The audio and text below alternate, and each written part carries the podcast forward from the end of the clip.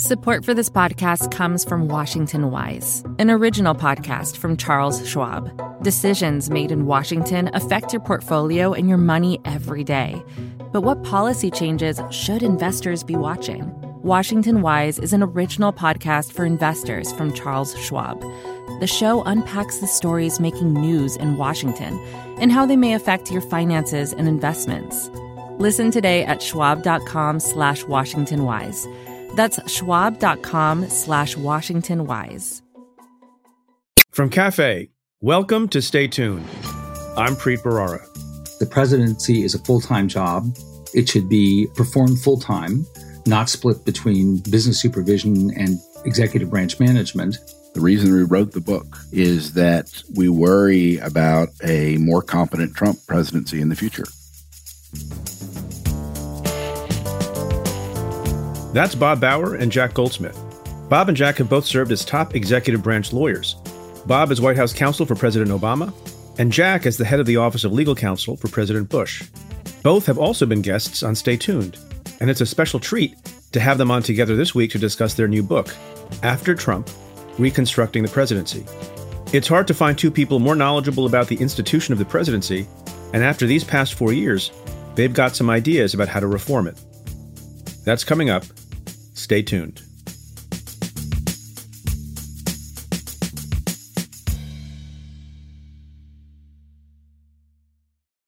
Let's get to your questions. This question comes in an email from Bob, who asks Michael Cohen has suggested that if President Trump were to lose the election, he would resign, and then President Pence would pardon him. Is a pardon specific to a crime, or is it a blanket covering all crimes? Thanks. So this question comes up from time to time, Bob. Thanks for asking it. Well, among other things, as you'll hear in my conversation with Bob Bauer and Jack Goldsmith, there is still some question in certain circles about whether or not the president could pardon himself. So in that scenario, if he were to lose, maybe he would take the position that he can pardon himself going forward. So that's point one. Point two is a pardon can be specific to a particular crime, or it can be broad. In some instances, a pardon or a commutation is issued by a president with respect to a particular crime for which someone has been convicted. But in other instances, it can be broad and sort of a blanket coverage, as you suggest. That's, of course, what happened in 1974 when President Ford, the new President Ford, pardoned Richard Nixon preemptively and in advance because he had not yet been charged with any federal crimes for all crimes possibly relating to his time as president. So in that case, it was a blanket coverage. Something I should remind people of a pardon by the President of the United States only covers crimes against the United States, meaning only federal crimes. So if there's a criminal case for which someone is convicted in a state or a municipality, that cannot be pardoned by the President. This question comes in an email from TJ, who writes Hi, Preet. We have a few things in common. Both of our families moved to the United States from India when we were very young. I was 10 months old, and we became citizens at a young age as well. However, as it currently stands, Neither of us could ever run for president of the United States. Do you think the requirement that a person be a natural born citizen in order to run for president is too strict? I know I have a clear bias on this, but I personally believe this. If governors, senators, members of Congress, and Supreme Court justices can be born outside the U.S. and still serve, then I think the presidency should be the same. I'd love to hear your thoughts. Well, thanks, TJ, for sharing your presidential aspirations with us. Maybe that's why you only gave me your initials. From time to time, this issue comes up, and usually it's related to a particular high rising politician. For example, when Arnold Schwarzenegger became the governor of California, he obviously naturalized citizen born in Austria. I think there was some discussion when Jennifer Granholm rose to become governor of Michigan. She was born in Canada, also a naturalized citizen in the United States. But as you know, constitutional amendments are very hard to pass. There are a lot of people like you and me who think there should not be that requirement, given how much you can serve in a very high ranking capacity in other areas. You can be a cabinet secretary, you can be a Supreme Court justice, all of which require loyalty to the country and a belief in American values, which can be demonstrated through the election process, demonstrated through the track record of being a judge, demonstrated through a confirmation process. So, you know, my view is it's long overdue to change that provision in the Constitution. Do I expect it to happen anytime soon? I don't.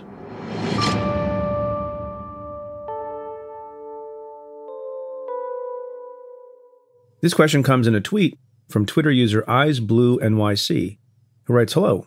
How can Roberts be replaced as Chief Justice? He clearly does not honor the USA's Constitution, Can a new president make another justice the Chief Justice? Hashtag Ask Preet. Well, the short answer to your question is no. John Roberts was nominated for and confirmed for the position of Chief Justice of the United States.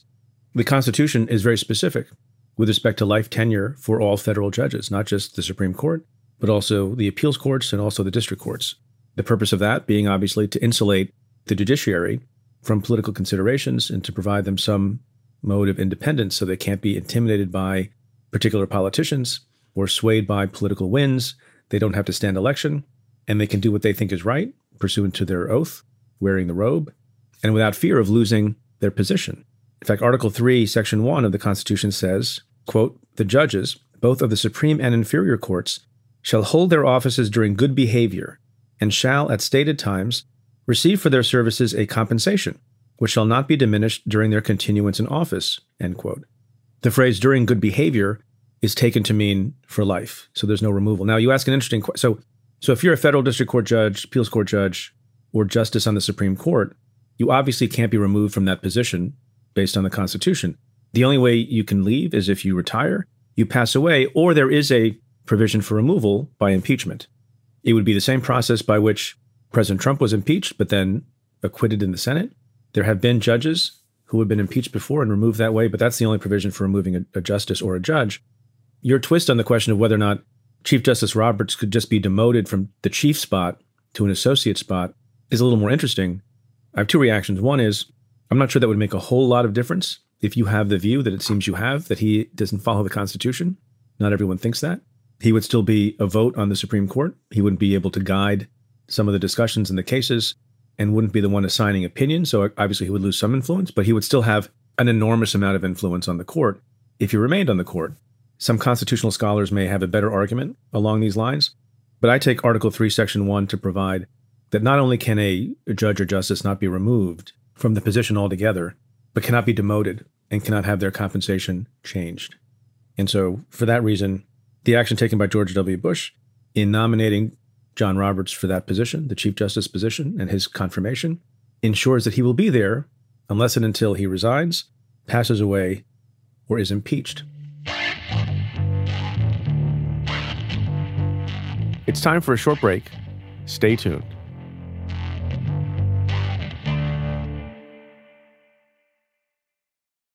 Support for this podcast comes from Planned Parenthood. Your body is your own. That's why Planned Parenthood is committed to ensuring that everyone has the information and resources they need to make their own decisions about their bodies, including abortion care. Today, lawmakers who oppose abortion are challenging Planned Parenthood. Affordable, high quality basic health care for more than 2 million people is at stake. Planned Parenthood believes that health care is a basic human right. That's why they fight every day to push for common sense policies that protect our right to control our own bodies. They also work tirelessly to oppose the onslaught of new policies aimed at interfering with personal decisions best left to patients and their doctors. They won't give up and they won't back down. You can join Planned Parenthood in the fight to help make sure that the next generation can decide their own futures. The organization needs your support now more than ever. With supporters like you, they can reclaim our rights and protect and expand access to abortion care. Visit plannedparenthood.org/future to learn more and support their cause.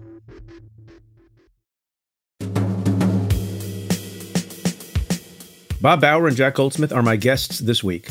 Bob and Jack are two of the country's top experts on presidential power, and they're out with a new book about how to restore the institution of the presidency after Donald Trump. Jack Goldsmith, Bob Bauer, welcome back to the show. Thank you. Thanks for having us. Pleasure to be here. You know, we've been referring to you internally as uh, Jack Bauer. I hope that's okay. it can't be the first time you've gotten that. It's the first No. time. Saving the world on that old show at 24. I know that that was based on reality. Jack, you did a lot of national security law work. Totally accurate depiction of how national security was handled, right? In the Bush Certainly, administration. comport- certainly comported with my experience. Yes. So, congratulations on your new book Thank you. that you have co authored, After Trump Reconstructing the Presidency. I note that it is a book published by a, I think, a new imprint, Lawfare Press, our friends at Lawfare. What's next? Video games? the the expanding empire of Lawfare. Um, I want I want to get to the book and a lot of the thoughts you have in it. Your table of contents alone suggests a whole host of areas where there might be some improvement or reform. And some of those include Justice Department independence, the role of the White House counsel, financial conflicts of interest, tax disclosure. We can't get to all of them, but I want to get to some of them. But before we get to those, are there things that you made a decision about not including in the book in terms of proposals going forward, reform, statutory recommendations, because there's nothing to be done about them? In other words, you know, one of the questions that we have been dealing with in our task force with the Brennan Center is which norms need to be codified so that they cannot be trampled again. But then was there some subset of things that you are not happy about with respect to this president and this presidency, but that nonetheless you can't reduce to law? I'll start on that. Um, there are a whole host of problems with this presidency that we don't even begin to get at and that can't be gotten at by law. Uh, most of the things that Trump does in his verbal behavior and his tweeting, uh, which are so discombobulating and destructive to our institutions, and which we try to kind of have backstops for both in law and norms when we think they go too far into uh, hitting rule of law issues. But most of that really corrosive rhetoric and kind of the exercises of hard constitutional powers that derive from Article 2, the core of the pardon power, there's just a whole bunch of things that um, you know that result from whom the American people elect and that just can't be gotten at by law. So there's there, there are issues that we don't we don't we don't uh, cover nearly everything Trump has done bad or wrong. If that's what you're asking. Yeah. So not to begin on a negative note, I, I, just think it's sometimes interesting for people to consider. People say, why can't we just pass a law to stop Trump from doing? I'll give you an example. Know if you have a thought on this. I don't think I saw a direct addressing of this in the book as many people have observed, if I or you, either one of you, who all of whom have served in government, came into the security clearance process with all the baggage that President Trump has, we probably would not have gotten a security clearance. And so people sometimes ask the question, you know, further to the ends of your book and some of the projects that I'm working on, you know, why don't we have a test for the president too? Why does the president get a, a security clearance when he wouldn't get one if you were going to become a line assistant U.S. attorney or go into the Office of Legal Counsel or the White House counsel's office? And my answer to that is because the President of the United States, whatever you think of him, needs to have a full security clearance so he can protect the homeland. Do you have any thoughts on that, for example? Yes, um, I would go even further than that and say yes, that's a huge problem. But it's even it's not just that the president needs security clearances. Our whole understanding of classified information derives from Article Two in the president's power. So that whole issue, it can be regulated to some extent by Congress, but the whole issue is bound up in a core and perhaps exclusive presidential power. And that issue and so many other issues that we've encountered under the Trump administration, it really just highlights how much we assumed that just about every president until now would have a modicum of reasonableness, responsibility, understanding of the office, and the like. I mean, whatever you think about the differences, for example, between George W. Bush and Barack Obama, they fell easily within that range of having those characteristics. And Trump is just so far outside of that range that the basic things that we assumed a president would do competently and responsibly, he, he just doesn't do. And it's absent kind of a major reorganization of the nature of the Constitution and of Article 2, which we don't propose. There are a whole bunch of issues like that that are hard to get to. We try to get at some of them, but they're hard to get at. Yes, I would add only to that that there are some indirect ways we get at that, certainly. For example, if you had robust financial conflict of interest regulation, then I think that would help address some concerns about some issues in the president holding office in a way that potentially jeopardizes national security. Similarly, foreign influence, say foreign interference in the president's electoral fortunes, some political alliance between the president and foreign powers. Those obviously raise significant security issues, mm-hmm. and there are some statutory controls. It's not a direct attack on the president having a security clearance because he or she is president, but it's a way to at least address those issues. The one area which is less dramatic that we did not take up in the book and we've been asked about it are Hatch Act related issues having to do with the political use of resources and authority in the White House by the president running for reelection. Obviously, the most astonishing example of that is the decision that the White House made to have the president deliver his convention acceptance speech from the South Lawn of the White House. It's quite remarkable. I can't imagine any White House in recent decades that would have ever approved that. I don't know how it would have ever gotten past a White House counsel. But well, because the Rose issues, Garden, Bob, because the Rose Garden, Rose Garden's not part of the White House. I see. I see. The, well, that's wasn't well, that the argument? That was that was the argument. There was the argument about which space the president essentially personally controls that is not uh, used for the conduct of official business, et cetera look, I think everybody recognizes that at a minimum it violated a norm. The larger concern, of course, in discussing these issues is that presidents are candidates for reelection at the same time that they hold the office. There's a whole host of political activities that are permitted to the senior staff of the White House under specific conditions, a whole host of political activities they can engage in in support of the president's reelection. Very few controls on what the president himself or herself can do.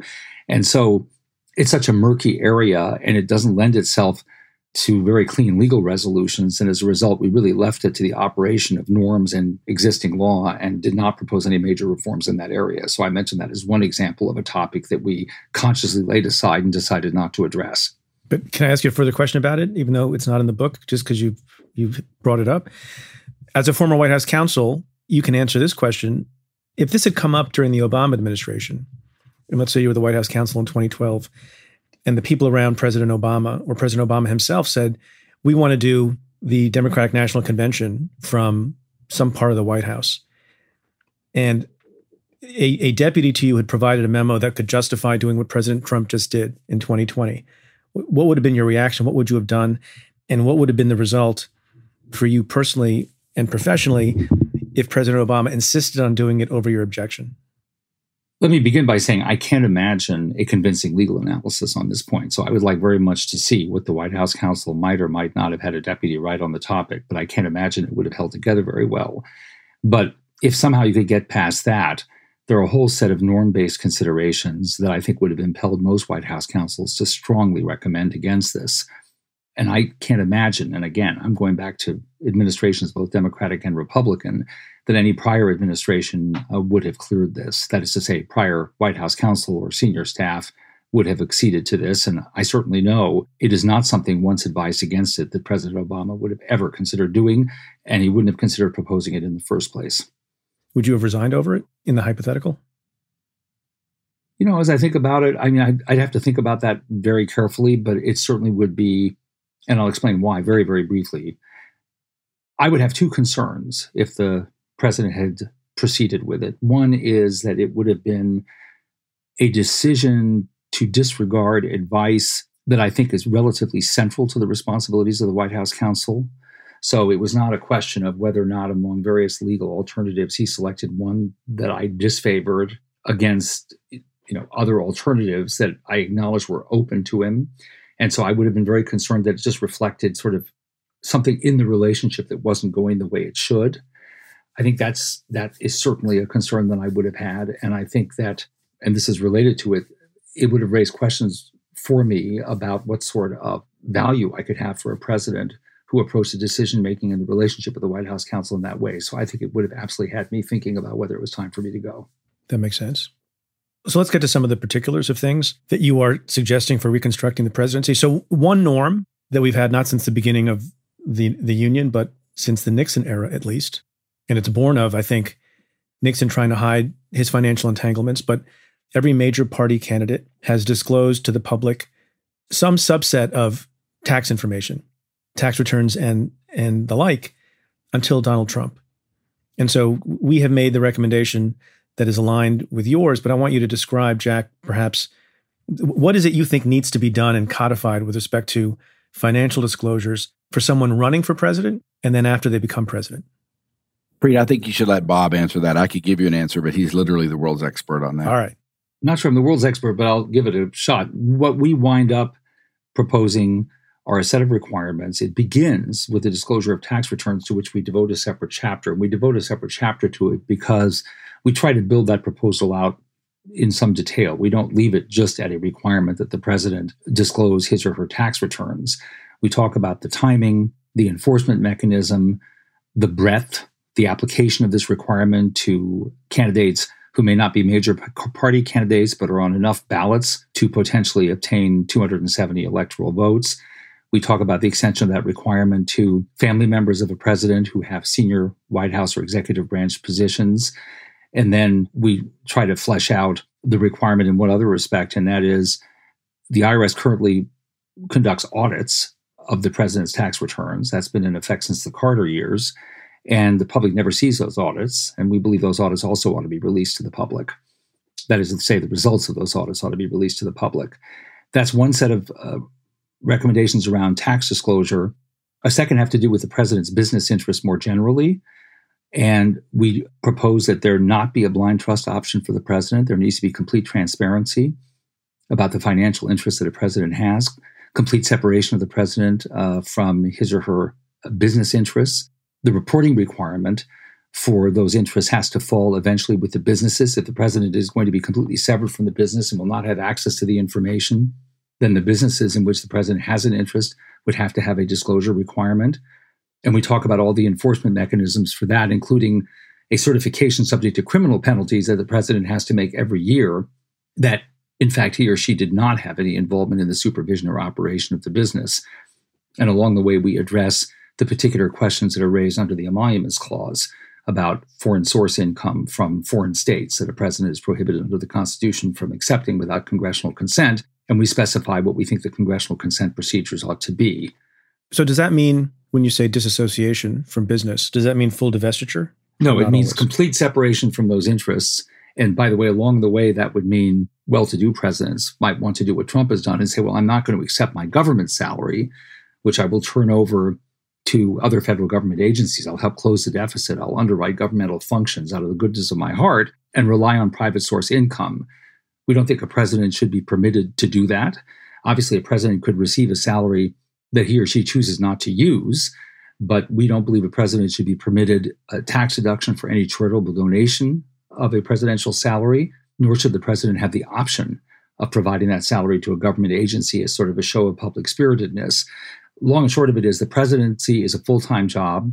It should be performed full time, not split between business supervision and executive branch management. And the president should have no role whatsoever in the management of any business interests that he or she maintains. But explain how that would work with respect to enforcement for folks. So, Donald Trump, I think, has made this statement. He makes a lot of statements that are subject to scrutiny that he's not involved in his businesses, but there has been reporting uh, and there have been other bases to believe that he doesn't really follow what he claims to be doing, in part because he's got uh, two flesh and blood members of his family, his sons running some of that business. Wouldn't that always be a risk if the business is not divested from? That some some person could have offline communications with the commander in chief about how the business is doing, and there could still be some oversight of that business. Well, you're quite right about the reporting. There's been reporting that, first of all, the president and his family have acknowledged he receives regular briefings. I don't recall whether they're still quarterly or not from one of his sons about the how the business is faring. That wouldn't be permitted under our proposal at all.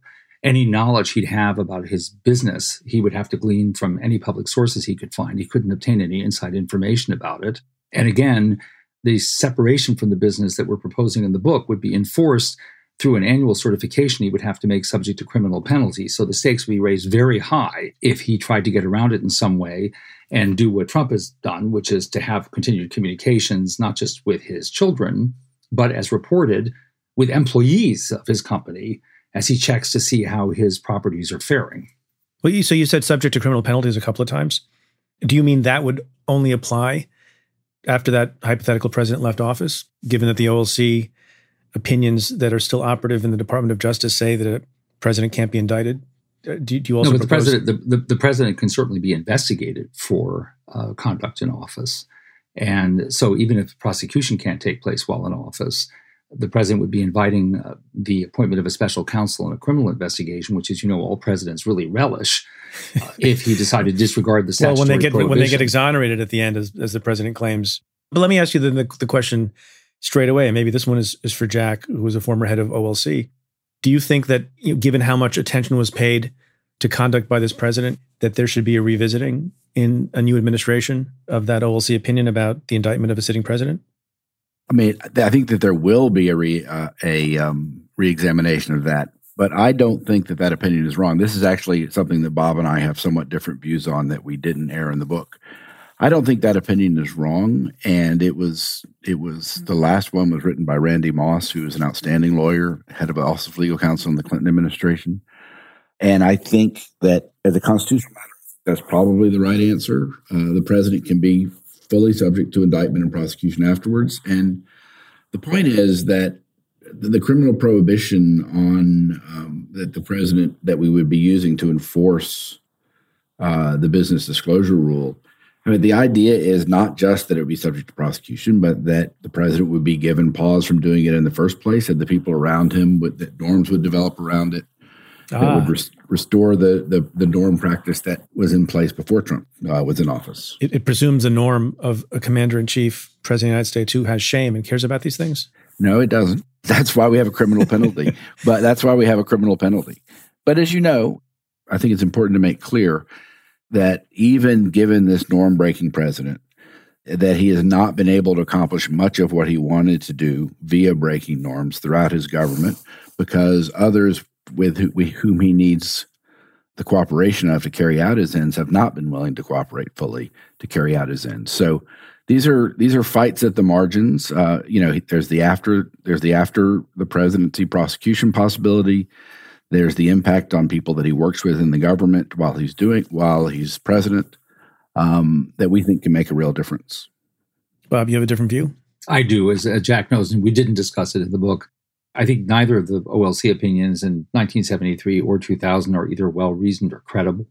I realize it's a hard issue, by the way. So if I'd been called upon, had I been a lawyer in the OLC to address the issue, I certainly wouldn't have found it easy. So I don't want to minimize the difficulty of the effort that those lawyers had to make in any way. But it's not a tenable proposition. And as we discuss later in another context in the book, we now have this strange confluence of law and norms in which a president is protected by law from prosecution while president and protected, at least in the view of many, by norms from prosecution after he or she leaves office on the theory that it's really not good for the country.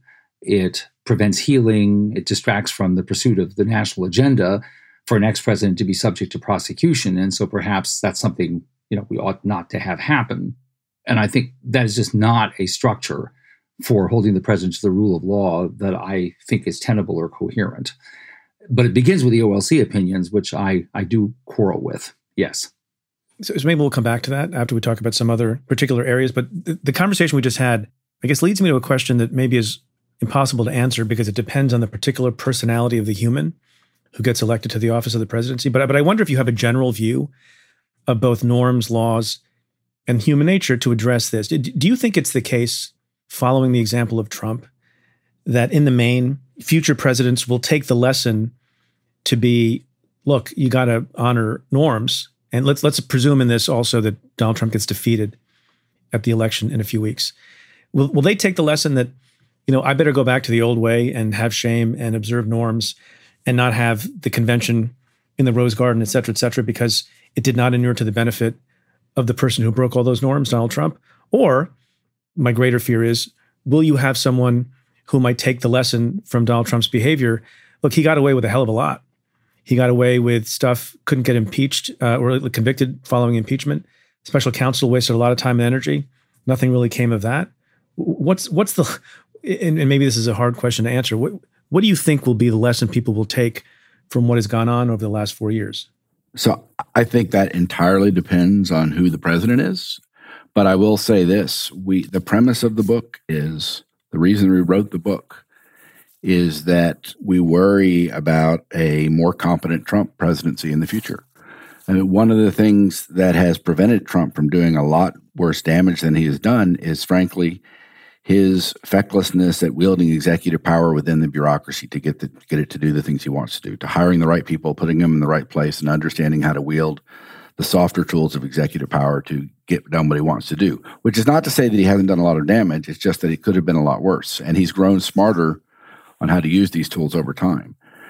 So, premise, the answer to your question depends on who the president is, and I think it also depends on the issue. But on the whole, we do fear, and we state so. We state this kind of pretty clearly up front that, given the nature of American politics right now, we could have populist, demagogic presidents of the left or the right in the foreseeable future. And in some sense, the whole book is written on the premise that we need to take steps when we have the chance to try to prevent those potentially worse consequences from coming to coming to bear. It seems to me that if Trump loses, you will have, and there's a debate about this, you will have the sort of, um, you know, consciences, either real consciences or pragmatic, you know, views of various Republicans freed, liberated, right? Because they don't have to worry about a feckless president who'll retaliate against them. And when I was asked a question along these lines recently, I gave a very optimistic answer about the possibility of reform. And there are some bills, as you know, that have been circulating, uh, particularly in the House, that Republicans, none of whom will support these things now, may in the future support them once Trump is gone because they will want to have these safeguards against a potential future democratic, demagogic, populist, shameless leader. Do you was I correct in expressing optimism about that? Is that how you think Congress will think about these reforms going forward when they're not about Trump but about the future? I think so on many of the issues. Look, a lot of these issues were had bipartisan support before Trump became president. Republicans have not really questioned the norm of tax disclosure or prevention of conflict of interest between the president's public uh, office and private business interests. They haven't really supported a, a terribly abusive pardon power. I think, and, and it, obviously we hope, that once Trump has gone from the scene, once there's a Democrat president in in in there, that there will be a lot more Republicans who are willing to place what we think are perfectly appropriate restraints that presidents had agreed to before, but that were embodied in norms and not not in law. On some of these issues, it's going to be harder. It really, really depends on the issue. But on things like conflict of interest, foreign influence operations, it's not clear why a good chunk of the Republicans would want to not tighten that up. So it really depends on the issues. A lot of these issues, I should emphasize, a lot of the reforms we propose and a lot of uh, are don't don't require congressional uh, implementation. They can be done by the executive unilaterally. And obviously, what can be done by the executive can be changed by the executive, but it's also true that setting patterns of behavior and expectations in one administration can have an impact in the next. And that was true even for the Trump administration. Is there a particular issue you think is the trickiest to get bipartisan support for? I suppose that it would be in the area of foreign policy and war powers. I think that may present, as it has in the past, uh, some real challenges for obtaining bipartisan support of a particular resolution.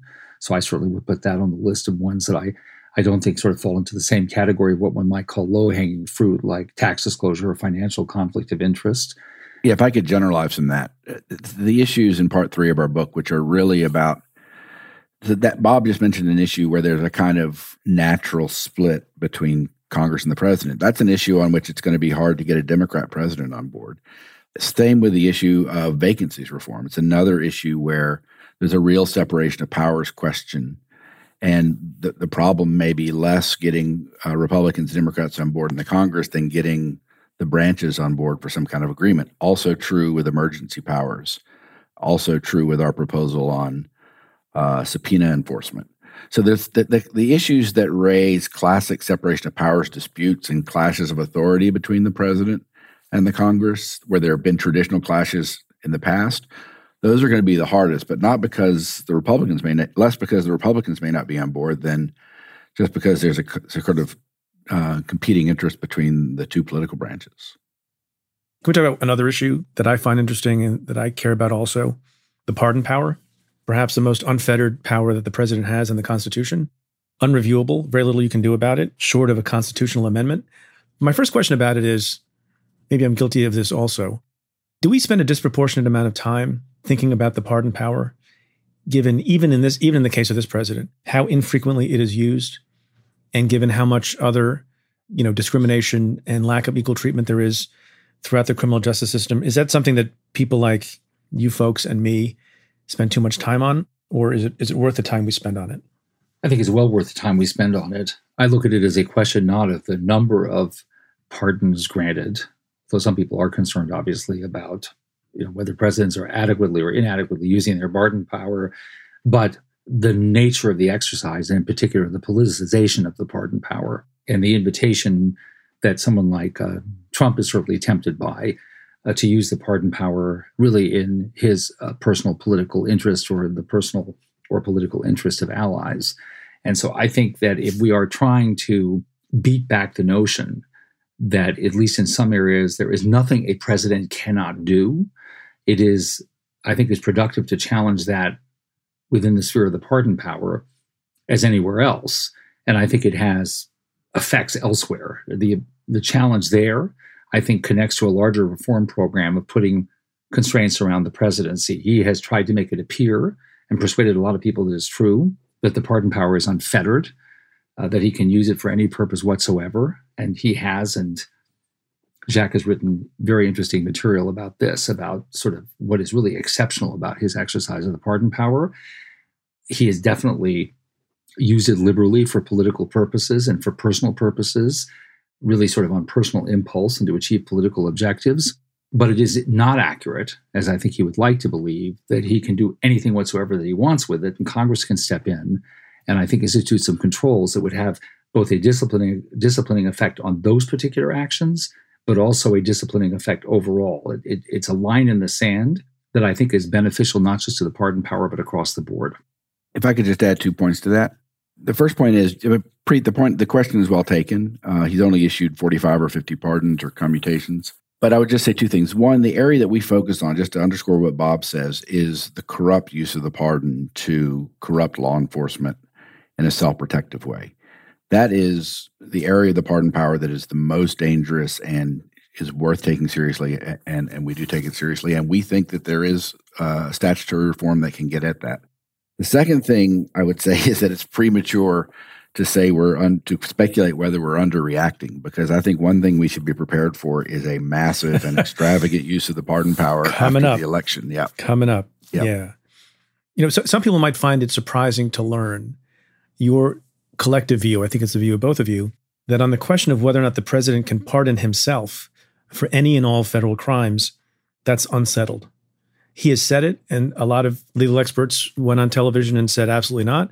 There is some, I believe, OLC guidance that's not very thorough that suggests, based on the old principle that you cannot be a judge in your own case, you can't exercise the pardon power with respect to yourself. Could you explain what the landscape is on that and what can be done about it? Sure. I'll explain the landscape. So, as you just said, OLC in a one sentence throwaway with no analysis in the Watergate era strongly implied that the president could not self pardon. And, you know, I once wrote a post on Lawfare called A Smorgasbord of Views About Self Pardoning. And I canvassed about 20 people who went from absolute yes to absolute no. And the constitutional arguments are technical, but basically, on the he can do it side, the pardon power is one of the broadest powers that given to the president. It doesn't contain any limitation for subject matter or persons. It extends to all federal crimes. And therefore, since there's no textual limitation, the president can pardon himself. That's the basic view in favor. The view against is a kind of combination of a functional argument that OLC made that it's just inconsistent with the rule of law and the take care clause, which says the president shall take care to faithfully execute the law for the president to be able to basically immunize himself from prosecution. The argument is also that it's in tension with the impeachment power, since the impeachment power contemplates prosecution of a president that people some people think would not make sense if the president could pardon himself. But the truth is, is there's not. Here's the here's the bottom line. There's not a single set of set. There's no settled law on it at all. There's not a single court decision that speaks to the issue. Oh, OLC because it hasn't come up. It's never come up. Exactly, it hasn't come up. It's never come up. People and, need to understand who are non lawyers that you know people want to know what the answer to something is. Well, if something has never come up, and there is a straight faced, even if you know, sort of you know, long shot argument that can be made about it, that's kind of unsettled then, right? It just means that there's no precedent one way or the other, and it has to be answered from first principles. And the text of the Constitution just doesn't speak clearly to the issue. I mean, it says the president has the pardon power, and it doesn't put any overt limitation on it. And frankly, I couldn't find any example in American history of any president even suggesting it uh, before Trump. I couldn't find an example of Nixon or Clinton, who would have been the most obvious cases, you know, suggesting that they would do it. I thought the oh, maybe I'm you'll know better than I because I haven't looked at this closely recently. But what was the cause for that one sentence OLC guidance to come about? Wasn't that because someone worried or speculated that, that Nixon had the question, could he pardon himself? I can't now remember the opinion. It was a very short two page opinion, and the sentence was almost out of context. And it was just kind of a throwaway. Of course, no one can be the judge in his own case or something like that. I just don't remember the context, but it definitely was in the context of the Nixon administration, so that maybe he was thinking about it. I just couldn't find I just couldn't find any any evidence in the memoirs or anything else like that that it was a serious possibility, a live possibility. So, if the power is so broad in the Constitution and there's no textual limitation in the Constitution, short of an amendment to the Constitution of the of the pardon power, what do you think people can do to make sure that the president cannot pardon himself or or, or others close to him? Congress, uh, we definitely think uh, that Congress has a good chance of sustaining a legislative prohibition on self pardons. So that's well worth their doing so. And then let's get back to the question you asked me earlier about whether as a White House whether White House counsel should resign over the president's decision to hold political convention activities on the White House grounds. Let's assume uh, that the president decides uh, to pardon himself. Where will he, if he even looks for the authority, obtain the authority? As an OLC opinion, which, while it's very slight, seems to suggest that he can't, is he going to go to the White House counsel and ask the White House counsel to provide him with an argument that he can? And will a White House counsel agree to provide that argument?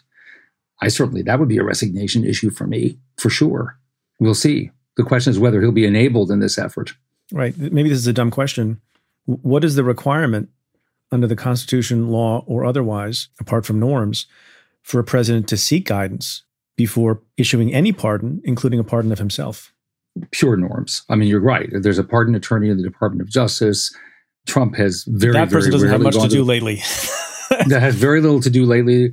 That's totally job. And by the way, most controversial pardons in history or in recent history, I don't want to overgeneralize, most of the controversial pardons, George H.W. Bush's, Bill Clinton's, Donald Trump's, have been issued without regard uh, to any involvement by the pardon attorney. It's been handled entirely out of the White House. Now, typically, presidents are going to look for some support for what they're doing. I don't know whether in that, this case that would that would be true, but typically, on something like this, if not looking any not finding friendly faces anywhere else, the president would go to the White House counsel and say, Can you gin up a memorandum that says I'm well within my constitutional authority to pardon myself? And then we can see what the White House counsel in place at the time is made of. Is there any argument that the pardon power has outlived its usefulness and, and causes more rancor because of bad pardons than than justice? I don't think we're there yet. We'll maybe we'll be there by January 20th after we see what Trump does in the interim. But the pardon power is, you know, was very important to the founders. It was meant to be an element of grace written, written into executive power. President Obama used it very aggressively to pardon thousands, commute sentences for thousands of people that he thought had been wrongly convicted or excessively sentenced. And it's always, you know, Madison said, I think of the First Amendment that anything, uh, any power worth having is always subject to abuse. And I think to date, it has not, it's still worth keeping because it does serve important and useful purposes, even if it can be abused. And it has been abused in the past and caused great controversy. But again, I, I really suspect that Trump is going to go crazy with it, and I think we may be having a different different conversation uh, next year about this. Yeah, I think that's I think that's definitely right another area, broad subject matter area near and dear to my heart, the independence of the DOJ, to which you dedicate an entire chapter. Briefly, could you explain how you think that can be addressed post Trump? Sure. I'll take that one. We, first of all, I mean, we really address an entire part to it. We have a chapter called DOJ Independence, but in some sense, the whole part two on on White House Justice Department relations is about Justice Department independence. This, you know, we have the special counsel, which we propose reforms to, and that's in some sense about protecting the, the special counsel from when he's investigating the president. We have reforms that address the Durham investigation, which is another element of independence.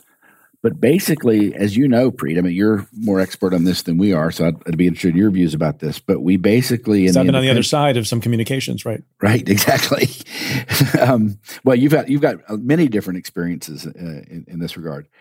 Look, the problem it's a very hard problem to address. The core problem of how do you prevent politicized law enforcement. And as we as I say, we come at this from about five or six different ways, but I'll just tell you what we say in that one chapter. And there we basically propose to elevate. We start off by explaining, and this needs to be explained and it's important, that you can't depoliticize the Justice Department, that law enforcement has an appropriately political element in many ways. I mean, the president gets to set law enforcement priorities.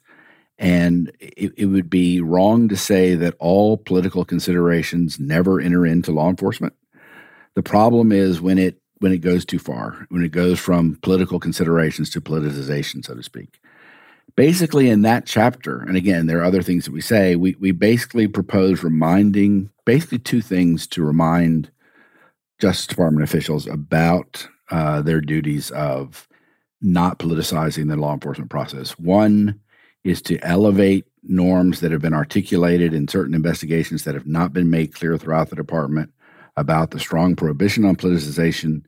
A second is to remind everyone that uh, DOJ officials enforcing the law can be subject to criminal prosecution for obstructing justice. Uh, this, this became clear growing out of the uh, Bush administration firings of the U.S. attorneys and the Dannehy investigation afterwards. She didn't ultimately recommend that there had been obstruction of justice from interfering with a local prosecution to influence an election, but she made clear that it, that it could apply.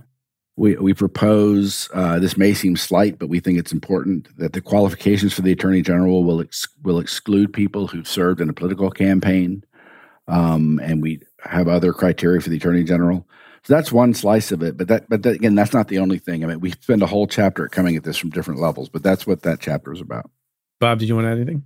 No, I think that covers it well. I'll just add something sort of about the approach overall in the book, and that is we need to attack this problem from different directions, which is why there are different parts, including a part on the White House Counsel.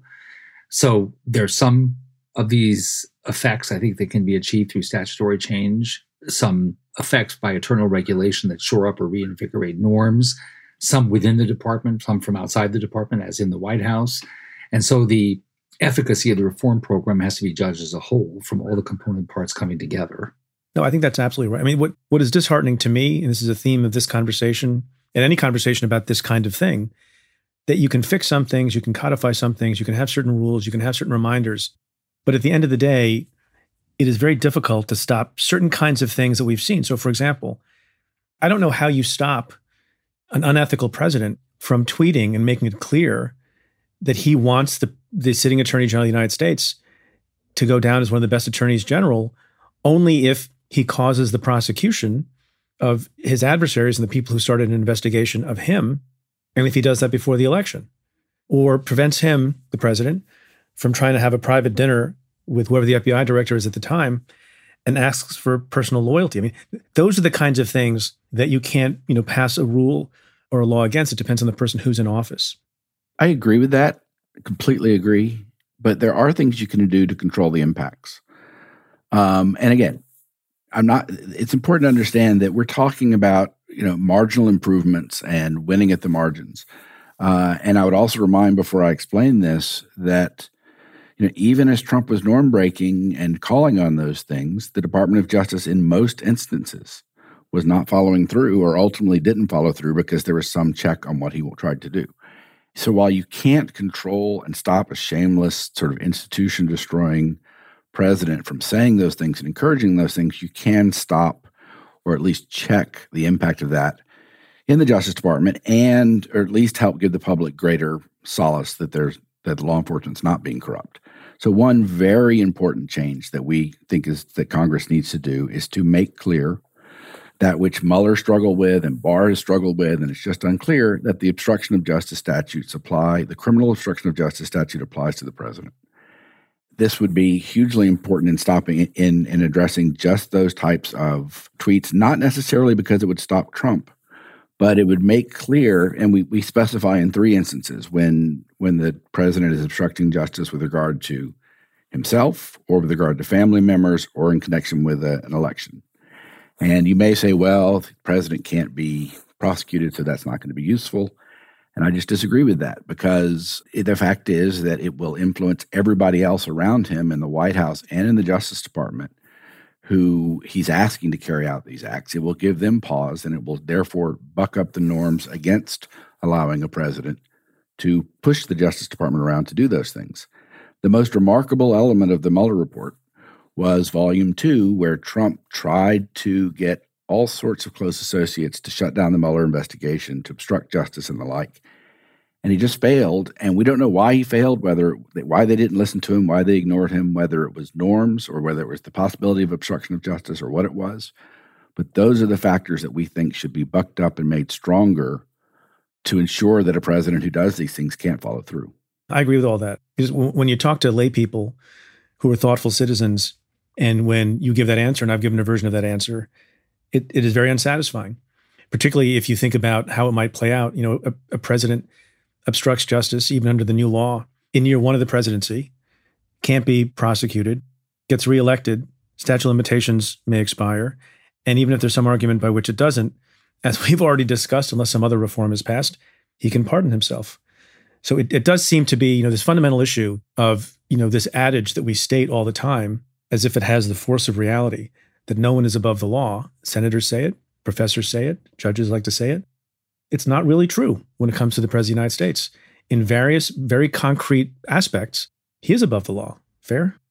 Well, setting aside for a second the OLC opinion and the disagreement we discussed earlier, let me just say First of all, presidents don't like to be investigated. I think that's reasonably clear since we've not heard the end of it from Donald Trump about the investigation that he's been through. And everybody understands it takes an enormous toll on their politics, on their public standing, you know, arranging for lawyers. It causes all sorts of disruption to an administration. So the OLC opinion certainly permits those investigations to take place. In that sense, they're not above the law. They're actually subject to legal process, and it can be quite invasive, uh, quite invasive and very impactful point number one. Point number two, you can address the running out the clock problem with tolling limitations. That's to say, a statute that extends, a congressional enactment that extends the statute of limitations so the president can't run out the clock. Uh, and third, uh, you can deal uh, with the uh, question of whether or not a president can, in fact, be prosecuted uh, when he or she leaves office.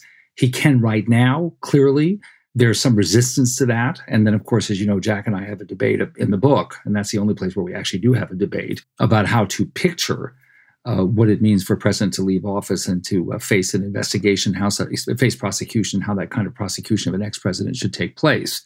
So, I think it's too much to say, even under the general framework we currently have, and under the reforms we propose to supplement that general framework, that the president is above the law. I recognize it's not going to satisfy every one of the citizens who've expressed that concern to you. But that's part of the answer that I would give to a citizen who says or asks, is, he, is the president really above the law? So before we end, let's talk about that debate because I think it is going to be assuming that Trump gets defeated. And by the way, that's a big assumption. So everyone go vote. But I guess it'll be a question in four years, if not in a few months. But let's assume it's in a few months. Anybody who comes into the administration, particularly the next attorney general, is going to be asked the question what is the approach that is appropriate to take with respect to the conduct of not just Donald Trump as president, but the people around him, relating to his businesses, relating to things that happened in the Mueller report, relating to a whole host of things, many of which I'm, I venture to guess have not even come to light. And I know you've had a debate about it, and I guess could you re, could you reenact a little bit of the debate and why you take the positions you do? Because it's going to be this is not a hypothetical. This is going to be a really difficult discussion with I think people of good faith on on all sides of this question. What do you think? My view is that, and it follows from what I said earlier about the OLC opinion and this, you know, strange confluence of law and norm that seems to protect presidents. My view is that we need to learn from the Ford Nixon experience that the public does have a certain expectation that the president will be accountable like any other citizen once he or she becomes like any other citizen and has left office.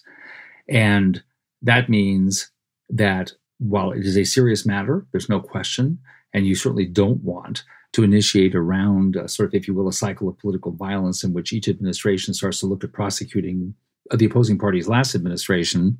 Nobody is looking for that. But that through rigorous, transparent procedures, these fundamental questions of presidential misconduct in office are addressed. The Ford pardon was a very sloppy affair. The rationale for it was unclear. There were numerous rationales that he advanced to the public. Everything was done in secret and informally. Nixon never faced any legal process whatsoever. He was pardoned a month after he left office. And that had as much to do, the, just the whole irregularity of pardon consideration and grant had as much to do, I think, with the decline in Ford's popularity immediately thereafter as the issuance of the pardon itself. I'm not a political scientist, but isn't it the case that there has, you know, come to pass a, a general consensus decades after that pardon that Ford did something a great political sacrifice to himself that was actually positive for the country? Well, let me. I'll, I'll answer that and then turn it over to Jack for the opposing point of view on this, and then just to sort of conclude with the point that I was sort of making about how how you could structure something that did make sense and was consistent with rule of law expectations. Yes, there was a few years later that he made a self-sacrificing move. It is also possible, knowing how histories are revised and written, that 25, 30 years from now, the view will be very different. I think we have to stand at this particular moment in time and ask ourselves about the presidency of an institution, what we think is appropriate. And in my view, uh, the president should have rigorous standards for accounting to the public for any prosecutorial decisions that are made or not made. Uh, those should be explained in advance, and the process should be completely transparent. If the president uh, is, seeks a pardon at the conclusion, say, of the filing of charges, then the president should be the one to apply for that. It should come to him automatically. He should have to apply and give the reasons why he or she believes that an act of clemency is appropriate. But I don't think that the Ford experience is um, dispositive in that sense. I think that uh, the reaction of the public at the time was that something had gone very wrong. And I think that would be the reaction if we short circuit any serious discussion of Donald Trump's conduct in office. And I'll stop there and go to the opposing point of view with Jack. Yeah, so I I mean I I take Bob's points and they're right and the question is what are the costs on the other side? And my view in in a nutshell is that the costs of investigating Trump's crime in office, crimes in office, uh, I think it will be on balance very, very bad for the country, very, very bad for the next administration. And I'm not talking about, I think that the investigations in the Southern District of New York and New York State and anything involving pre-presidential or non-presidential conduct or pre-presidential conduct should continue, and I think they will continue, and I think it seems like he will be subject to accountability there. But I think that it's very bad for one administration to investigate, ab- absent really clear crimes, and I'll explain by, what I mean by that in a second. For one administration to rummage around in the prior administration's uh, administration looking for crimes and prosecuting those crimes, even with someone as bad as Donald Trump. First of all, it's going to be very hard when you get down to the nut and bolts, nuts and bolts of prosecution to actually prosecute him, because uh, it's not clear what crimes he's committed yet. But the obstruction of justice statute, as we explain in the book, absent the kind of reforms that we propose, uh, it's going to be very hard to prosecute under that statute. And I think under any laws that don't specify that the president should be subject to those laws.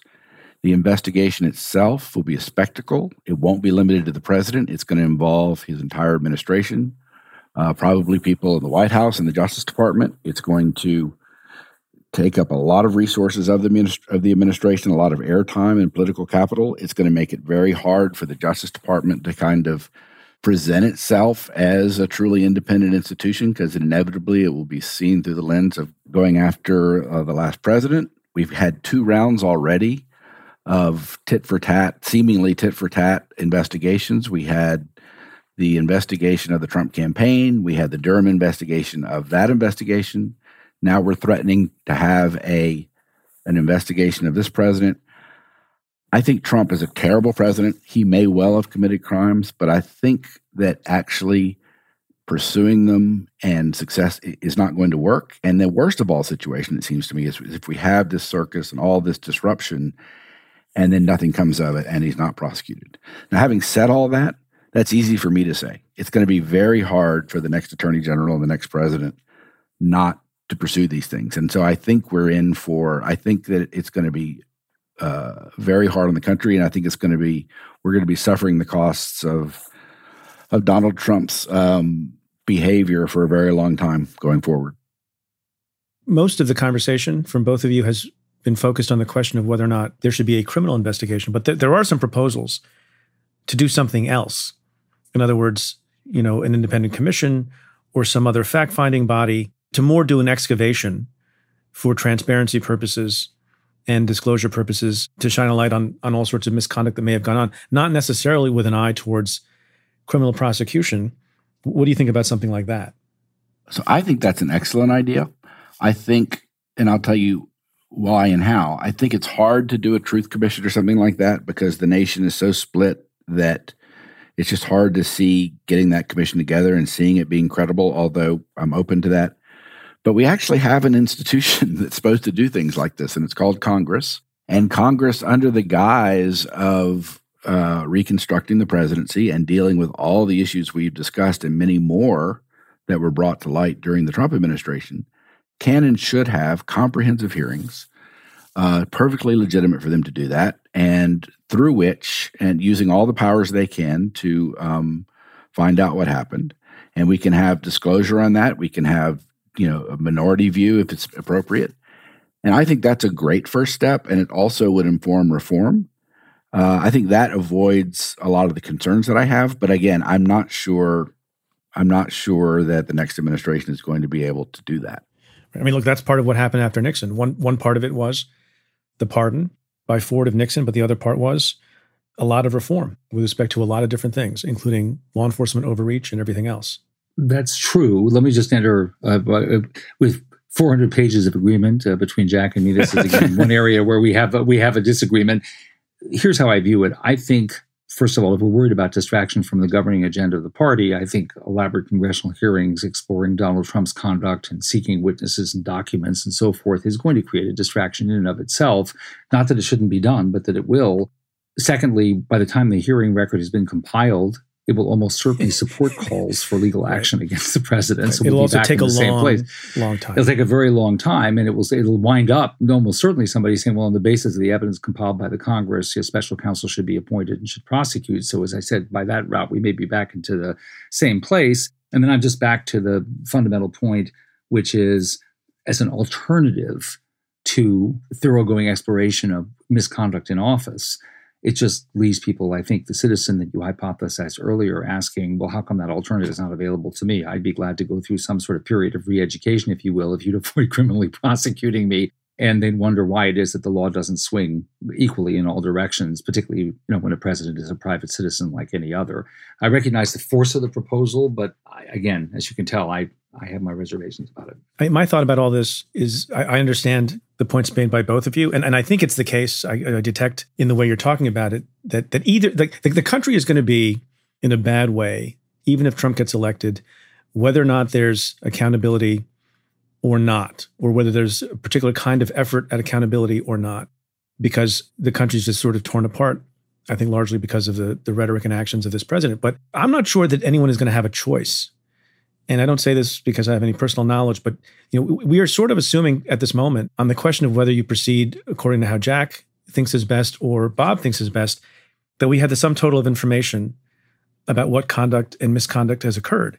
I'm willing to bet that as soon as Donald Trump leaves office, and all sorts of folks are, you know, will refine their conscience and their moral compass and their spines and will be seeking to distance themselves from bad policy decisions and other kinds of more nefarious things that there is a possibility there will be an avalanche of reporting and things in the public square about all sorts of things that would, in normal times, absolutely be things that federal prosecutors would investigate and pursue. And when those new things happen, forget about the old stuff that people sort of, you know, forget about and get past. But when new things come to light, particularly things that might happen during the transition period, don't mean to get ahead of ourselves. I don't even know if this debate can even be possible because the momentum towards looking at things and investigating them and getting behind them will be almost irresistible. I would say, in support of that view, read John Bolton's memoir, where John Bolton, who is no, you know, who's a conservative, longtime conservative, he gave some examples and said that we didn't know about it and said that this is almost a quote for Donald Trump. Uh, he appeared to engage in obstruction of justice as a way of life. I, I completely agree with you that there's just going to be other stuff is going to come up, and I think it's going to be extremely hard for the next administration to resist not investigating and perhaps prosecuting. I'm just predicting that it's going to be a nightmare and that we will one day wish we had found a way to avoid it, even though I don't know that anyone has the uh, capacity to do that. Thanks, gentlemen. The book is After Trump Reconstructing the Presidency very important reading. I really appreciated it, and I think it's a public service. And I thank you both. Thank you so thank much. Thank you very much for having us. Thank you. My conversation with Bob Bauer and Jack Goldsmith continues for members of the Cafe Insider community. To try out the membership free for two weeks, head to cafe.com slash insider. Again, that's cafe.com slash insider. Well, that's it for this episode of Stay Tuned. Thanks again to my guests, Bob Bauer and Jack Goldsmith. If you like what we do, rate and review the show on Apple Podcasts or wherever you listen. Every positive review helps new listeners find the show. Send me your questions about news, politics, and justice. Tweet them to me at Preet Bharara with the hashtag AskPreet. Or you can call and leave me a message at 669 247 7338. That's 669 24 Preet. Or you can send an email to staytuned at cafe.com. Stay Tuned is presented by Cafe Studios. Your host is Preet Bharara. The executive producer is Tamara Sepper. The senior producer is Adam Waller. The senior audio producer is David Tatasciore. And the Cafe team is Matthew Billy, David Kurlander, Sam Ozer Staten, Noah Azulai, Nat Weiner, Jake Kaplan, Calvin Lord, Jeff Eisenman, Chris Boylan, Sean Walsh, and Margot Malley. Our music is by Andrew Dost. I'm Preet Bharara. Stay tuned.